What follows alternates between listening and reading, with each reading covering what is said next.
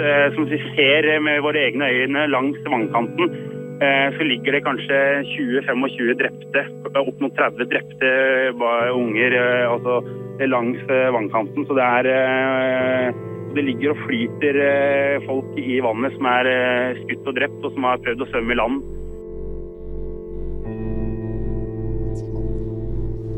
Kan du si noe mer om denne personen som er pågrepet? Nei, han, Det kan vi ikke, utover at det første vi fikk, det var at han var utkledd som politimann.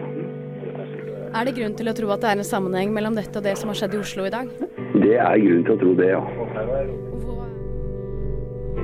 Tio år har gått sedan terrorattacken mot Utöja den 22 juli 2011.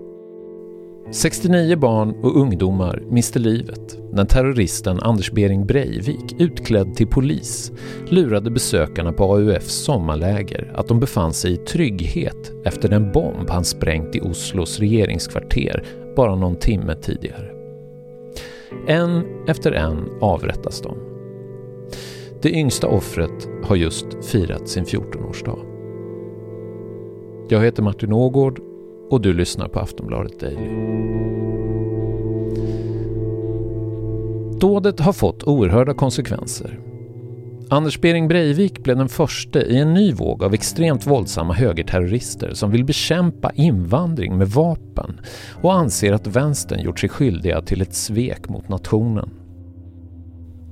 Flera terrordåd de senaste tio åren, bland annat massakern i Christchurch, har hämtat sin inspiration från morden på Utöja. Men i dagens specialavsnitt av Aftonbladet Daily går vi tillbaka till den där regniga eftermiddagen i Tyrifjorden för tio år sedan. Den enda svensk på plats är riksdagsmannen Ali Esbati som bjudits in för att hålla ett föredrag. Han ska få lotsa oss igenom de få timmar han tillbringar på ön. Vad upplevde han? Förstod han vad som pågick? Förstod han att han befann sig mitt i den blodigaste massakern i Norge sedan andra världskriget?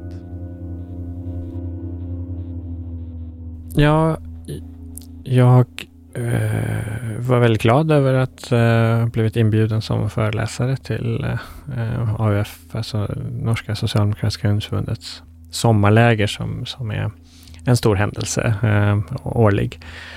Uh, och uh, min punkt som jag skulle hålla föredrag om handl var, uh, handlade om Sverige och egentligen då hur Moderaterna hade under Fredrik Reinfeldt så att säga stöpt om sig själva retoriskt, gjort en sån retorisk extreme makeover. Norge skulle gå till kommunval den hösten eh, och de norska eh, moderaterna, höjre eh, sneglade ganska mycket på, på Sverige eh, när det gäller liksom, ja, vilka, hur man skulle eh, uttrycka sig politiskt runt välfärdsfrågor och så. Um, ja, och så um, började jag uh, föredraget och någonstans en liten bit in i, i föredraget så märktes det att det blev, eh, uppstod någon slags oro i, i salen. Några som tittade sina mobiltelefoner och visade för varandra och sådär. Uh, och, uh, men inte så väldigt mycket som hände under några minuter. Men sen var det någon, någon lite sån äldre uh, ungdom som um, som sa, räckte upp handen och sa att jag kanske behöver bara säga det har skett en eh, explosion i Oslo. Um, och uh, viktigt att inte spekulera, ingen som vet riktigt vad det är som, som har hänt uh, och så, men att det är liksom förklaringen till att det, det hade blivit lite stimmigt och folk hade fått liksom pushnotiser och så. Och ganska, ganska kort efter det så kom det ehm, ett meddelande på, det finns något internt Eh, kommunikationssystem. Då. Där kom det meddelande om att det skulle då med anledning av eh, händelser som, som hade skett i Oslo så skulle det vara ett, ett informationsmöte då, eh, direkt efter de här passen. Då. Så äh, äh, vi körde på. Jag sa, men då pratade jag lite fortare och kortare, så jag körde igenom föredraget och liksom Ehm, pratade på så att vi blev färdiga en liten stund innan vi skulle ha det här mötet som var i det angränsande rummet då. Um, och jag um, um, tittade ju då i min, min telefon eh, och märkte att det var, min mamma hade ringt massa gånger, för hon hade ju hört att det hade blivit en stor explosion i, i Oslo och tänkte att jag var där eh, och blev orolig för det. Uh, och då, ja, jag ringde tillbaka och sa att Nej, men det, det är lugnt, jag är, inte, jag är inte där.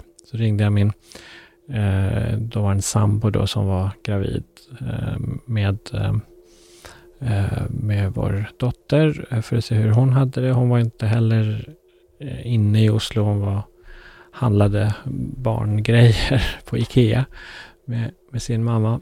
Men vi var ju liksom väldigt oroliga då direkt för hur det här skulle liksom påverka. Vi visste ju väldigt lite om omfattningen och så, men att det var, verkade vara en stor explosion och det började ju omedelbart spekuleras i att det kunde vara islamistisk terror. Ja, men spör dig helt konkret, ser du fingeravtryck till Al-Qaida här? Jag ser ett operationsmönster som de har brukt, men de är inte de eneste som har brukt det. Och så som liksom det politiska läget var i Norge, eller hade varit under ett antal år med med, med liksom extrem upptagenhet av, eller besatthet av, så att säga, att diskutera saker kopplat till hotet från muslimer av olika slag. Det kan också vara väldigt lokala grupper, alltså typ elementer i Norge från invandrarmiljöerna som har en antipati till det norska samfundet. Så, eh, så var det liksom upplagt för att det här kunde få ganska liksom, jobbiga effekter i samhället. På det här stormötet då så Eh, så var det ju lite spänd stämning men, men väldigt eh, men, men god eh, och informerades om att det var viktigt att inte spekulera. Man visste att statsministern var i säkerhet. Vi visste inte så mycket mer om vad som hade hänt. Det var en stor explosion. Men ja, där var man, vi var som tryggast då. Det sades uttryckligen. Och du uppdaterade din Facebook-sida? Jag uppdaterade min Facebook-sida och skrev att eh, jag, är, jag, är, jag är inte i Oslo, jag är i trygghet, jag är på AIFs sommarläger på Utöja, så att det är lugnt med mig. Uh, och uh, många skrev då att det var skönt och var bra och så. Och uh, efter att det här mötet var, var slut så um, gick jag till um, matsalen i samma byggnad då, um, och egentligen eh, väntade på att försöka liksom lista ut hur jag skulle ta mig hem till, till Oslo. För det var ju tydligt att det gick inte riktigt då. Så att jag fick vänta lite, eh, men för att se, förhoppningsvis inte behövde liksom bli kvar över natten. Jag hade ju inga sådana grejer med mig. Så. Eh, och medan jag väntade på att det skulle ställas fram några mackor och sånt, så, så började det låta eh, av något som jag direkt eh, uppfattade var smällare. Hur låter det? Det, det lät, eh, ja, jag hör ju det i huvudet när jag, när jag pratar om det, men det, det, låter, det lät som smällare. Det lät eh, som eh, liksom starkt puff och så eh, eh liksom eh, eh, efterklingande ljud. men det kom flera stycken i tät följd. så det lät ju som att det var någon som smällde av liksom som det kan vara med, med smällar, att det är flera som går av eh, smällar liksom kort efter varandra. Jag märkte att det blev liksom lite sån commotion, lite rörelse och oro i, i salen. Folk som sprang till det som var fönstren och tittade ut och, och så. Uh, men innan jag liksom hann tänka mer än att det här, om det är någon som liksom gör några pranks eller skämtar så är det väldigt dåligt. För det var ju liksom ett ganska spänt läge och folk kände folk som var i Oslo och undrade vad som hade hänt med dem och, och var liksom satt och kramades och var, det var ingen god, alltså det var en dålig stämning, en dålig stämning var det inte, men det var, det var ju en känsla av att någonting allvarligt har hänt i Oslo och man ville liksom, man var präglad av det många. Eh, så det hade varit väldigt dumt eh, om man då hade eh, ja, smält smällare eller gjort något annat så här tokigt. Som, som, som, Men det är din första tanke? Det är absolut min första tanke. Ingen känsla av fara? Nej, och, och, det tror jag, jag har ju förstått i efterhand att det var ganska många som hade den som första tanke. Men så allt går ju ganska fort då. Alltså det kommer in springande en, en person inifrån huset från, och, och, och ropar ner, alla måste sätta sig ner. Uh, och folk, det blir lite sån skrik och så sätter sig de ner. Jag tänker att okej, okay, det kanske är något som håller på, alltså det är kanske någon så här fara i köket eller något som håller på att gå av eller någon sån risk för, för någonting som har gått snett. Men jag tänker absolut inte tanken på att det är någon som skjuter, eh, alltså med skarpa skott. Jag sätter mig också ner eh, och känner bara, okej, okay, jag, jag, gör det här men, men vad är det som händer egentligen? Och så kommer någon, eh, jag tror att det är en annan person, eller om det är samma person, det kan inte jag minnas riktigt, som ropar nu ut, ut, alla måste ut, liksom med väldigt bestämd röst då. Och alla börjar röra sig liksom och ta sig, ta sig ut. Någon öppnar fönster och försöker hoppa ut genom fönstret. Det är inte högt upp utan så. Men, eh, och då tänker jag, ja men okej, jag tar mig också ut. Uh, jag, tänker väl, jag minns väldigt starkt att jag tänkte att nu är det jätteviktigt att ingen, kom, ingen liksom trampas ner, att det blir liksom att folk skadas av det skälet. Ehm, och, och, så jag, jag, står och håller upp dörren inifrån och, eh, och så, och folk tar sig ut. Eh, jag inser precis när jag ska själv springa ut att okej, okay, jag har ju mina skor i andra ändan av byggnaden. Eh, så jag har inga skor på mig, men jag springer ut i alla fall liksom, i, i strumplästen. Och, och, för varje sekund så inser jag ju liksom lite mer att det är någonting som är farligt här. Jag vet inte vad, men det, det blir liksom tydligare och tydligare att någonting är farligt på riktigt. Men... Får du, får du veta något om det? Nej, inte än, utan jag, jag eh, när jag liksom springer ut och ska ner för en, en, eh, liksom en sluttning. Jag, jag känner ju inte till ön. Jag har varit där någon gång förut, men bara hållit föredrag. Så jag känner inte till liksom, ön, hur det ser ut och alla liksom, stigar och eh, ställen. Så jag bara springer ut tillsammans med, med andra. Och då, då ser jag liksom i ögonvrån att det är... Jag liksom registrerade först efter att jag har kommit en liten bit bort att var det två personer som liksom låg, eh, liksom hade ramlat ner någonstans utanför huset en bit bort. Och det är liksom bara registreras, för då har jag hunnit liksom ner för en slänt. Allt, det har ju regnat jättemycket och allt är blött och lerigt. Jag kommer ner för den här slänten. Och där, när jag har kommit ner där, så är det ju flera personer som, som är där redan och är uppenbart uppjagade, har sett saker. Och då börjar det komma, liksom droppa in inför det, att det skjuts. Ehm, um, jag eh, då inser jag att ja, men det skjuts. Det är någonting som är väldigt, väldigt farligt. Eh, och det, det hörs liksom hela tiden skott. Och det är så många skott så att jag tänker att det kan jag, jag, jag tänker överhuvudtaget inte tanken på att det kan vara en person. Jag tänker att det är en grupp som håller på med någonting. Ska ta gisslan eller gör, gör något terroraktigt. Um, eller att det redan då är, har kommit någon liksom, motstyrka, så att säga, det skjuts mot varandra. För det, det skjuts liksom så många skott att det, tanken på att det bara ska vara en person, det, det finns inte där liksom. Tanken att polisen kanske är där? Exakt, så det är ju det jag tänker att det kanske är, äh, är eh, eldstrider som pågår. Alltså det skjuts mot, mot någon eller några som skjuter mot varandra så att säga. Um, och jag ringer, uh, jag ringer larmnumret, um, kommer fram uh, och säger att det, det, är skjutning. De säger att det är, eh, de har fått den informationen och att vi ska hjälp på väg. Vi måste bara försöka gömma oss och ligga lågt. Jag ringer Marta, min då en sambo då. Um, nej, först skickar jag sms till henne och säger att det skjuts här. Eh, men jag lever och jag får ju bara ett svar där det står här och många frågetecken. Och då upprepar jag det och så, så det blir ju liksom väldigt svårt att förstå eh, vad det är som händer. Hon liksom ringer tillbaka, vi pratas vid. Jag säger att det, det, det, det, är skottlossning som pågår här. Jag vet inte så mycket mer, men jag, jag lever. Ehm, det, eh, det kommer gå bra. Men om det inte skulle göra det så, så kom ihåg, jag älskar det. Så ehm, I samband med det då så eh, ser jag också den första personen som, jag, som är skjuten, som har skottskador. Och det är en person som då blir eh, nedburen, i, alltså det är en kille som bär en flicka i sina armar och som kommer ner för, för sluttning en annan väg än den jag kom. Lägger henne ner eh, på gräset bredvid eh, vid några buskar. Och där är också flera andra personer runt omkring eh, som hjälps åt.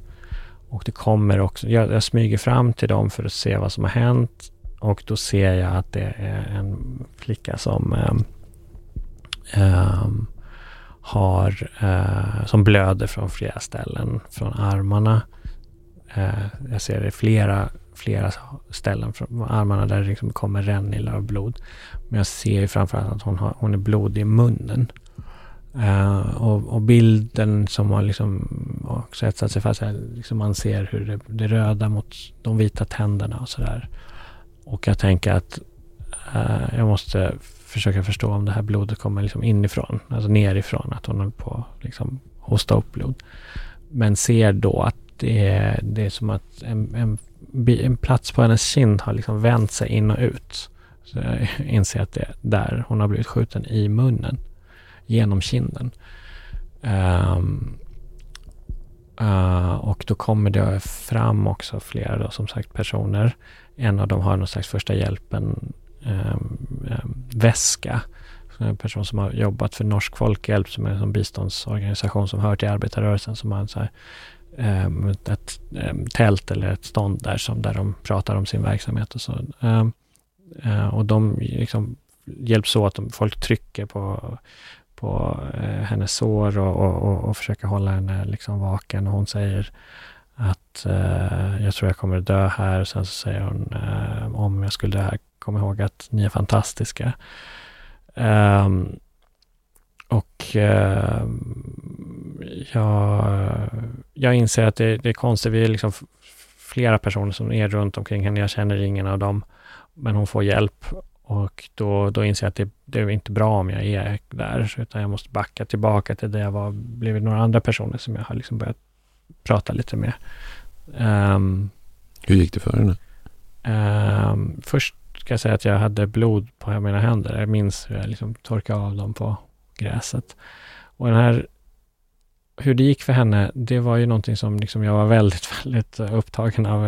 Jag visste inte det. Jag visste inte det. Jag kunde inte se, jag tittade på bilderna dagarna efter på, på de döda när det började publiceras. Jag kunde inte se om det var, hon hörde till dem. Um, så det dröjde till när vi var tillbaka på ön en månad efteråt.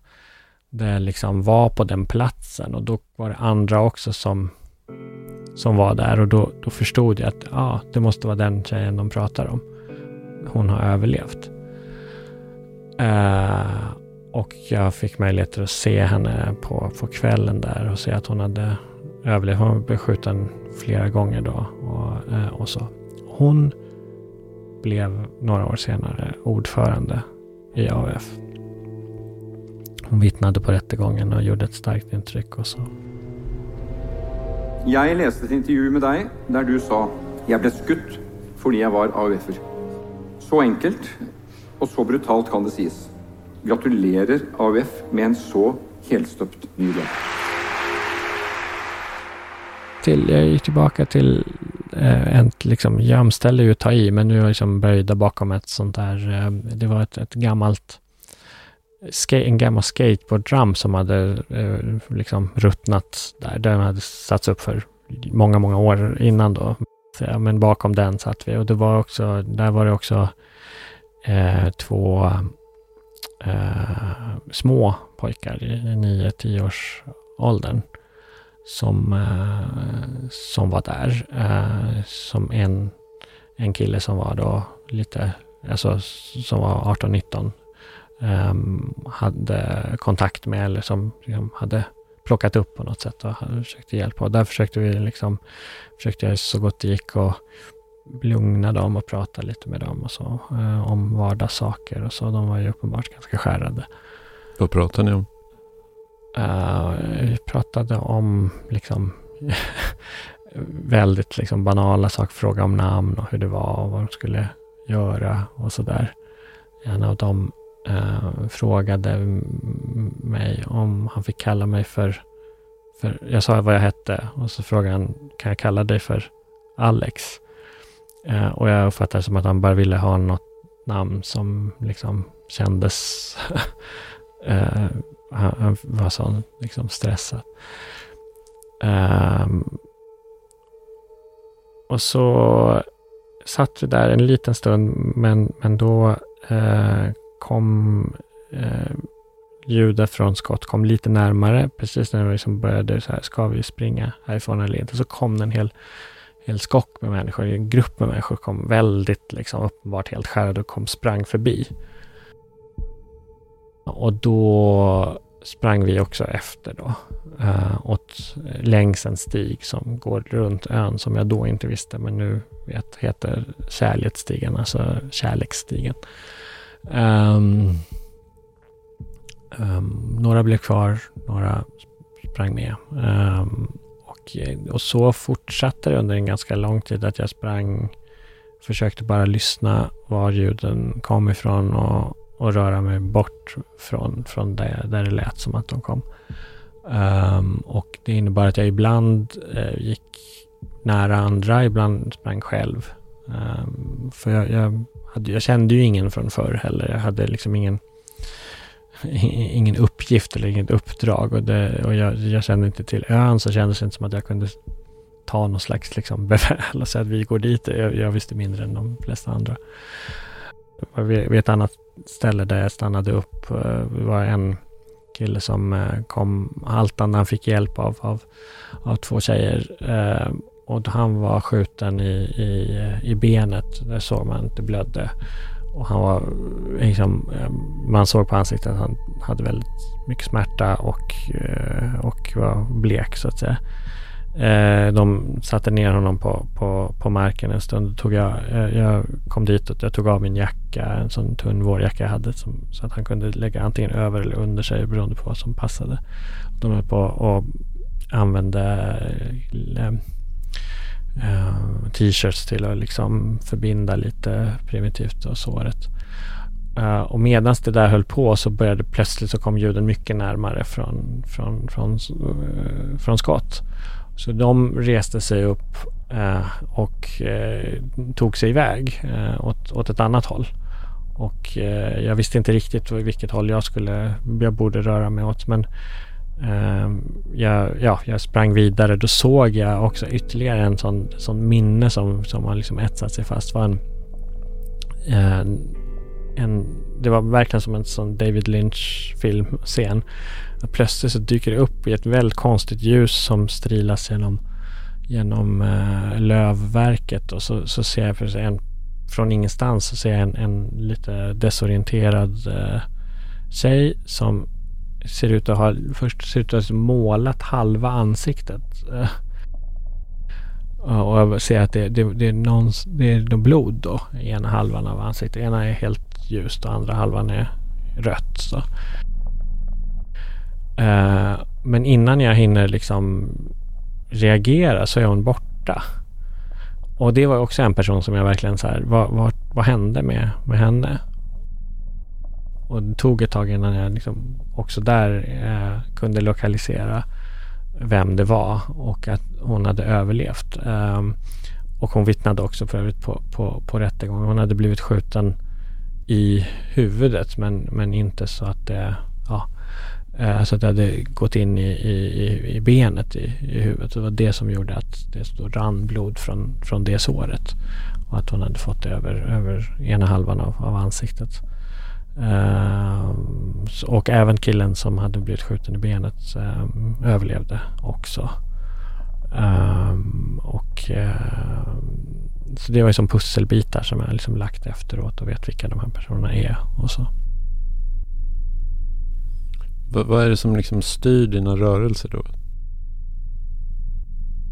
Det är egentligen bara eh, att, att försöka behålla lugnet och, eh, och eh, se var det verkar vara mest troligt att det inte är farligt.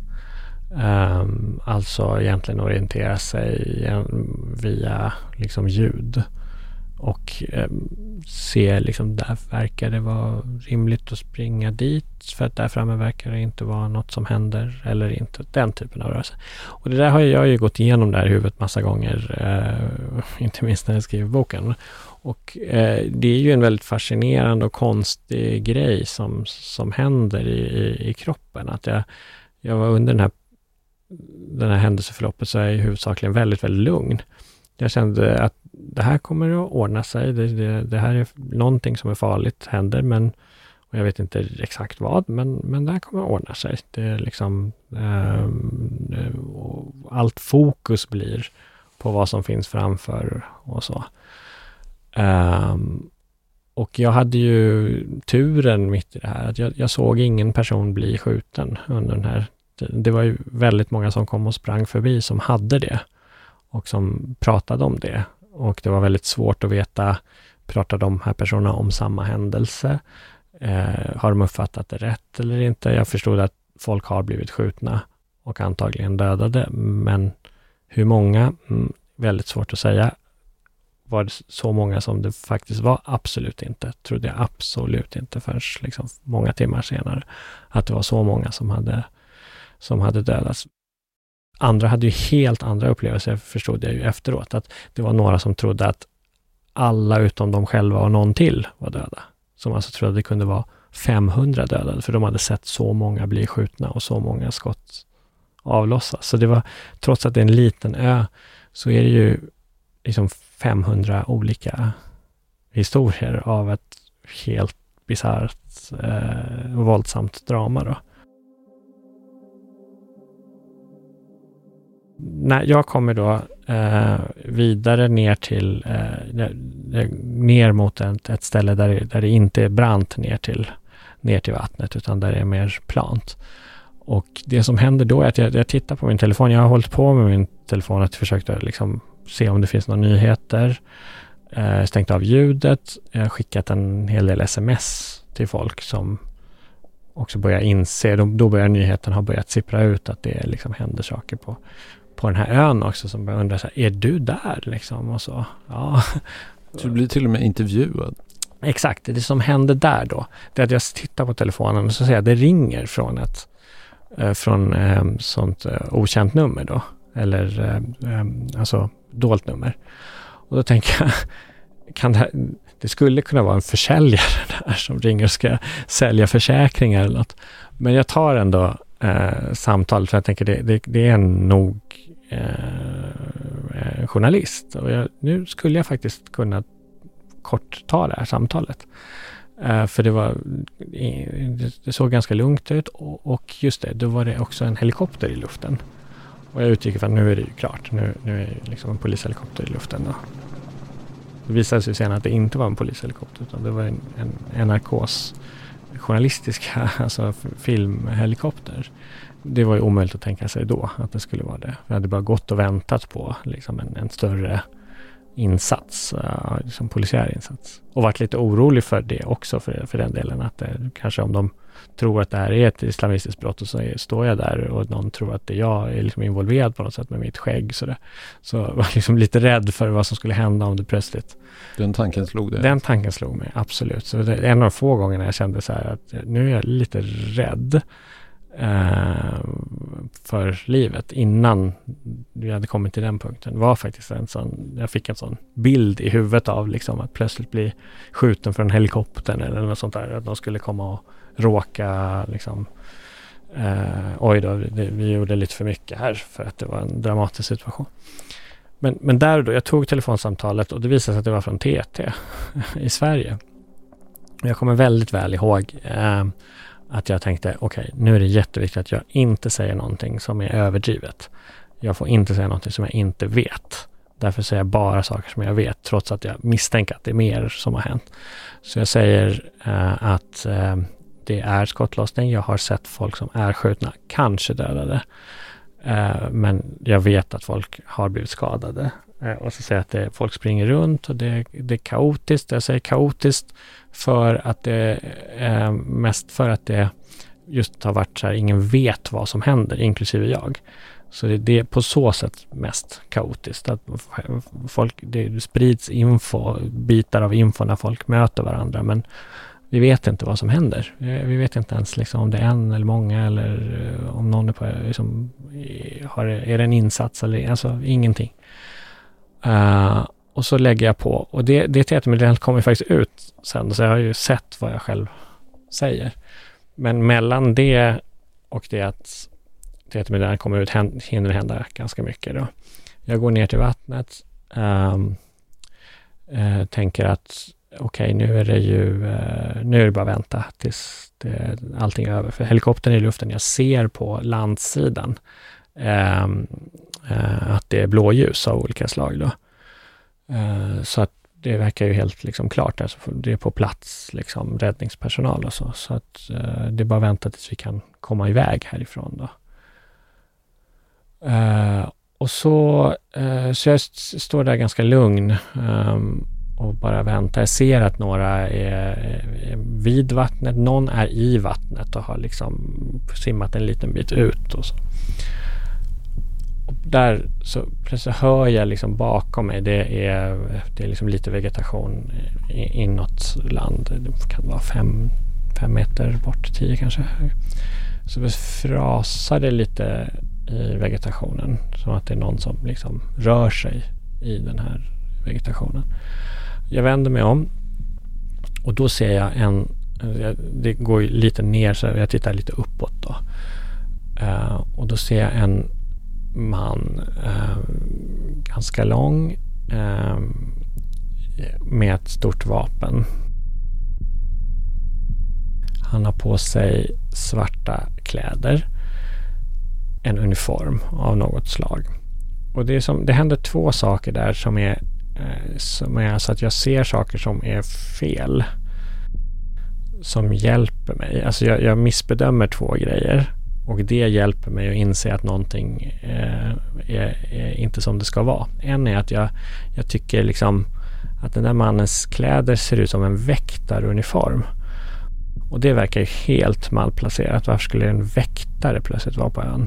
Um, det var ingen väktaruniform, det var en polisuniform av något slag då, mm, som han hade på sig. Men den millisekunden tror jag hjälper mig att liksom inse att nu är det fel. Det här är, så ska det inte vara. Det andra hette ju Så som ljuset faller. Han hade ju någon slags mittbena. Men det såg ut som att han hade en mohikanfrisyr av något slag. Lite som Robert De Niro har i Taxi Drive. En sån kort mohikanfrisyr. Och det är också så här, okej okay, det, här är, det, här är, det här är tokigt. Det måste vara någon som är där och, och ska göra något dumt. För min första tanke annars hade ju varit att nu är, där var ju polisen. Jag hade gått och väntat på att polisen skulle dyka upp. Och där var någon som såg ut som en polis. Så det borde ju vara det.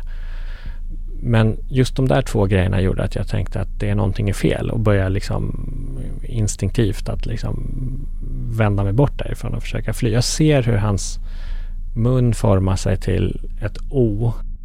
Eh, antingen säger han ta det med ro eh, eller det är politi. Eh, eller så säger han bägge de sakerna.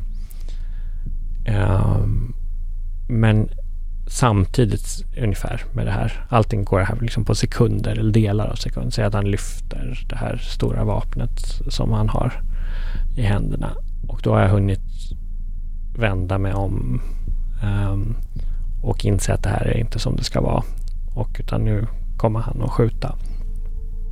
Det här är en av dem som, den eller en av dem som är ute efter att mörda folk. Och då plötsligt byts, förbyts ju allting i, i mig. För jag har gått och varit väldigt fokuserad, eh, väldigt lugn på ytan. Och tänkt att det, det här är över. Jag klarar mig. Och alla andra som är här kommer, det är lugnt. Nu är vi, nu är vi igenom här.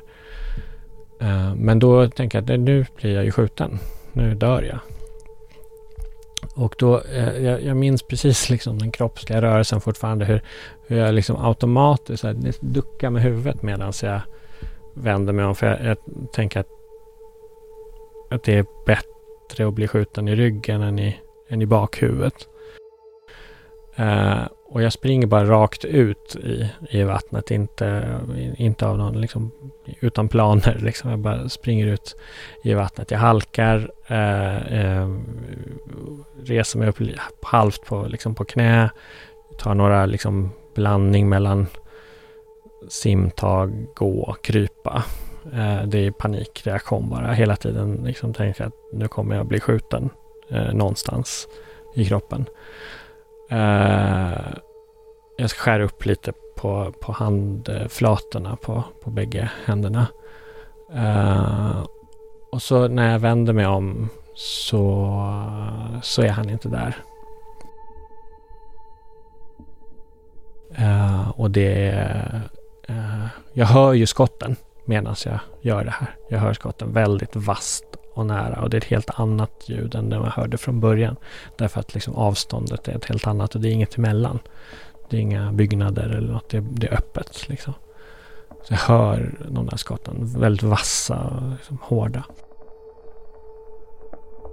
Eh, men när jag vänder mig om då har jag liksom kroppen i, i vattnet. Jag ligger på en stenhäll som, som går ner i vattnet. Så jag har kroppen i vattnet och huvudet ovanför. Uh, och, och det, det, är liksom lite vattenvegetation. Inget, egentligen inget som man kan gömma sig bakom. Men, men så här liksom någon slags känsla av att man är ändå inte helt, helt öppen. Men jag, jag, jag inser, kommer han tillbaka så, så kommer han att döda oss. Alltså. För jag ser också åt höger och vänster ser jag liksom andra som är också i strandkanten då. Bland annat eh, eh en av dem som jag var med från början i, vid den här eh, skateboardrampen. Och eh, de här, eh, jag ser en av, men de bägge de här ungarna är, är där. Uh, som var liksom väldigt små.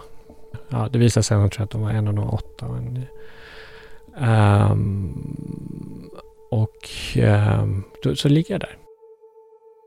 Jag ligger där, jag tar upp min telefon. Jag, jag inser att den är död då, för den har liksom ramlat i vattnet, eller har varit i vattnet. Och jag försöker liksom väldigt, för jag var så dumt, försöker så skaka ur den, blåsa lite i den så man kan få igång den, men det får jag ju inte. Um, och um, Vet du vart han gick istället? Uh, han gick liksom ja, åt höger från sitt eget håll till en liten, liksom, udd, ja, en bit av stranden, en bit bort. Och där dödade han de sista personerna som han mördade. För han greps bara några minuter efteråt. Um, och så, men men så, så det innebär att när jag är där i vattnet, eh, i vattenkanten, så har jag ju inga fler skott. Men det går ju inte att veta vad som har, har hänt. Um, men jag är kvar där tills det efter en stund kommer en, en riktig polis då. Och det är klart, den första tanken är ju också, är det här en riktig polis eller inte? Men eh, det, det, så att det, liksom, det blir en kroppslig reaktion, men, men eh, det går över väldigt fort för att jag ser att han är beväpnad, han ser oss, han gör ingen ansats till att göra något farligt, utan han säger att eh, han ropar till någon annan, antingen i radio eller, eller eh, ut till någon som är i närheten, att, att det är flera personer här. Och eh, då inser jag att det, nu är de här för att liksom rädda oss. Eh, och då ropar de upp oss som är i den sektionen, liksom i, i vattenkanten och vi får komma upp och sätta oss på, på en, en sten. Um, det är ju också en av de här uh, pojkarna reagerar ju också. Det, um, vi sitter där och, och um, väntar då på att bli evakuerade från, från ön. Får sitta en stund där. Um, Medan vi blir evakuerade så ser jag um, Först då ser jag liksom att en, um, en flytväst som jag tänkte att det ligger en flytväst en bit bort um, på, på stranden. Att det inte är en flytväst utan en kropp som ligger där som ligger i vattenkant. Uh, så det var en av de personerna som hörde till den lilla gruppen som blev mördad allra sist men då får vi åka med en båt över till, eh, till landsidan. Där är en av de, eh, ett av de ögonblick som har etsat sig fast mest egentligen. För att där är det plötsligt så, ins, så kommer mer av vidden av det här till en. För att det är så många personer på samma ställe. Någon ligger i, i, i bår, alltså inte, ja, eh, som med, med, med skador, alltså blir omhändertagen av, av skottskador. Någon är uppenbart liksom nedfrusen och försöker värmas upp. Eh, det är poliser, det är ambulanspersonal. De, eh, de skiljer oss åt genom att fråga om är ni, har ni en fysisk skada? De som inte har det får bli skickade upp på den liksom, stora vägen där bussarna stannar, där jag har kommit en gång för några timmar innan det här. Och där är det ju liksom eh, Ja, det är folk som skriker, det är några som är apatiska, eh, folk kastar sig om halsen på varandra när de ser varandra och känner igen varandra, och börjar prata om, är den försvunnen, har du sett den, är den död? Eh, en, en kille står och helt liksom frustrerat och alla är ju blöta eh, står och boxas på eh, en vägskylt liksom, av, av frustration. Eh, och jag försöker då få tag i en telefon och ringa. Eh, jag kan inte eh, min sambos nummer i, utan till. Eh, det har jag alltid bara tryckt fram det eh, och det är dåligt sifferminne. Det enda, det enda numret jag kommer ihåg är till mina föräldrars eh, hemma i Sverige. Eh, ett fast nummer som jag alltid haft. Och den kommer jag inte fram på, av någon telefon som jag lånade, så jag lämnar tillbaka telefonen och så. Och det här, allt det här innebär ju att det tar väldigt lång tid innan jag får tag på min sambo, som vi har haft kontakt med på sms då, eh, hela tiden, fram tills dess att, att, eh, att jag hamnar i vattnet. Så det kommer ju dröja flera timmar, eh, typ två eller mer, eh, innan jag får kontakt med henne. Eh, och under den tiden tror hon ju att det är sannolikt att jag har dött. Hur var det när ni fick kontakt? Ja, det var när vi på det här uppsamlingsstället, hotellet Sundvollen som användes som uppsamlingsplats då. Där var det ju, det fanns några datorer i receptionen som folk bytte av och skriva saker på och, och, och kontakta folk med. Så då skrev jag på hennes Facebook-sida att jag lever och så skrev jag uppdaterade min egen och bad folk kontakta min mamma om de kunde det och säga att jag hade klarat mig. Och då var det liksom plötsligt, man ser liksom genom så här, eh, lättnaden syns, liksom skriker ut genom den här Facebook-sidan. Uh, och sen kom hon och hämtade eh, mig um, tillsammans med sin mamma då um, ett antal timmar senare. Jag, det var ju oklart om det skulle gå eller inte. Man stängde av vägarna och det var liksom svårt. Uh, allting runt det där. Men vi kom, kom iväg därifrån vid typ tre tiden på morgonen då. Och sen eh, när vi är på väg in i Oslo, vi är nära hemmet, så kommer nyheterna vid fyra tiden på morgonen. Och då kommer en presskonferens där, de, där polisen säger att de, de eh, anslår att det är 80 döda på, på Utøya. Jag kommer ihåg vi alla tre, det var mm, hennes mamma som körde och själv och jag satt i bilen. Uh, så jag så här, 80 och tänker 8. Och sen 80 och så upprepar man 80. Det visade sig sen att det var 69 så det fanns någon felräkning där. Men, men den magnituden uh, var helt otrolig. Så trots allt, alla de här grejerna som jag sett så trodde jag ju inte att det kunde vara så många döda. Uh, och då, det var liksom liksom åker genom natten tyst eh, och gråter. Så det var den, den, de timmarna. Tack. Tack.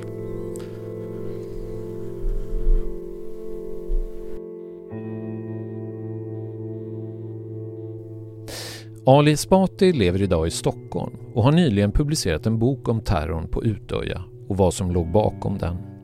Man kan fly en galning, men aldrig skydda sig från ett samhälle. Tack för att du lyssnat på Aftonbladet Daily. Jag heter Martin Ågård. Du har lyssnat på en podcast från Aftonbladet. Ansvarig utgivare är Lena K Samuelsson.